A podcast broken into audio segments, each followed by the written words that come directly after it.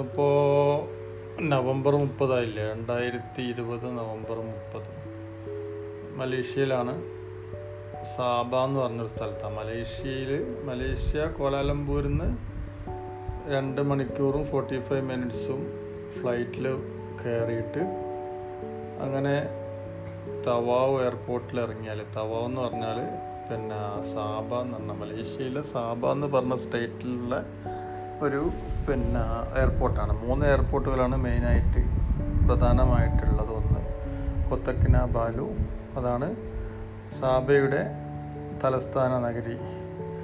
പിന്നെ ഉള്ളത് തവാവ് പിന്നെ ഉള്ളത് സണ്ടക്കാന്. ഞാനുള്ളത് ഈ സണ്ടക്കാന്റെതും തവാവിന്റെതും തുല്യമായ ഏകദേശം ഒരേ ദൂരമാണ് സണ്ടക്കാനിലേക്കും തവാവിലേക്കും. കൊത്തക്കിനാബാലും തന്നെ തലസ്ഥാന നഗരിയിൽ നിന്ന് എന്റെ സ്ഥലത്തേക്ക് എന്റെ കടയുള്ള സ്ഥലത്തേക്ക് അഞ്ഞൂറ്റി അമ്പത് കിലോമീറ്ററും ഏകദേശം ഒരു അഞ്ഞൂറ് കിലോമീറ്ററും. വീടുള്ള സ്ഥലത്തേക്ക് ഒരു മുന്നൂറ്റി അമ്പത് മുന്നൂറ്റി തൊണ്ണൂറ് കിലോമീറ്ററാണ് ഉള്ളത്.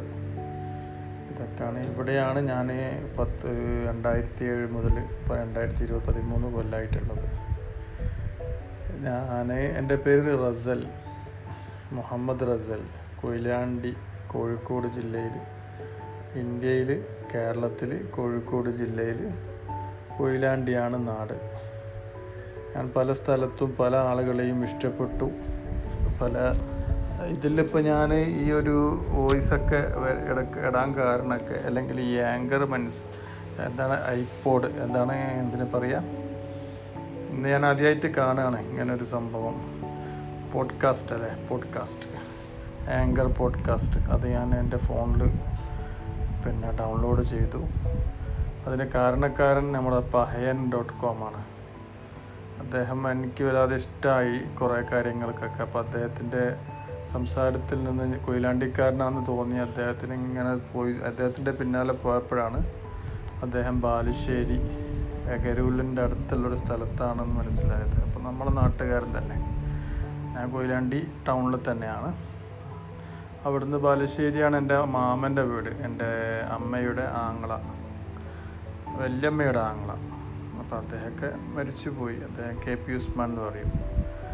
പിന്നെ ചാത്തോത്ത് സി പി ഐയുടെ ചാത്തോത്ത് സീതൻ നായരുടെ കൂടെയൊക്കെ നല്ലോണം വർക്ക് ചെയ്ത ഒരാളായിരുന്നു. നെക്സലിൽ ആ കാലത്ത്. അദ്ദേഹത്തിന്റെ വിയോഗമൊക്കെ എന്നെ വല്ലാതെ പല സമയത്തും വല്ലാതെ മിസ്സായ ഒരാളാണ് എന്റെ മാമൻ കെ പി ഉസ്മാൻ. ഏതായാലും വീണ്ടും വരാം. ഞാൻ ഒരു റെക്കോർഡിങ് വേണമല്ലോ എന്ന് ഇതിൽ കണ്ടപ്പം ഒന്ന് റെക്കോർഡ് ചെയ്തു എന്നേ ഉള്ളൂ. ഓക്കെ അഭിപ്രായങ്ങൾ പോലെ ഇതിൽ ആരെങ്കിലും ഒക്കെ നമ്മുടെ ഈ വിഷയങ്ങൾ ഞാനിപ്പോൾ ഇന്ന് ആർക്കും പഠിക്കാനുള്ളൊന്നും പറഞ്ഞിട്ടില്ല. എന്നെ പരിചയപ്പെടുത്തുക മാത്രമേ ഞാൻ ചെയ്തിട്ടുള്ളൂ. അപ്പം അങ്ങനെയുള്ളതൊക്കെ നമുക്ക് കേൾക്കുകയും സംസാരിക്കുകയൊക്കെ ചെയ്യുക. കാരണം വ്യത്യസ്തരാണല്ലോ ഓരോ മനുഷ്യരും. Okay thank you very much for hearing me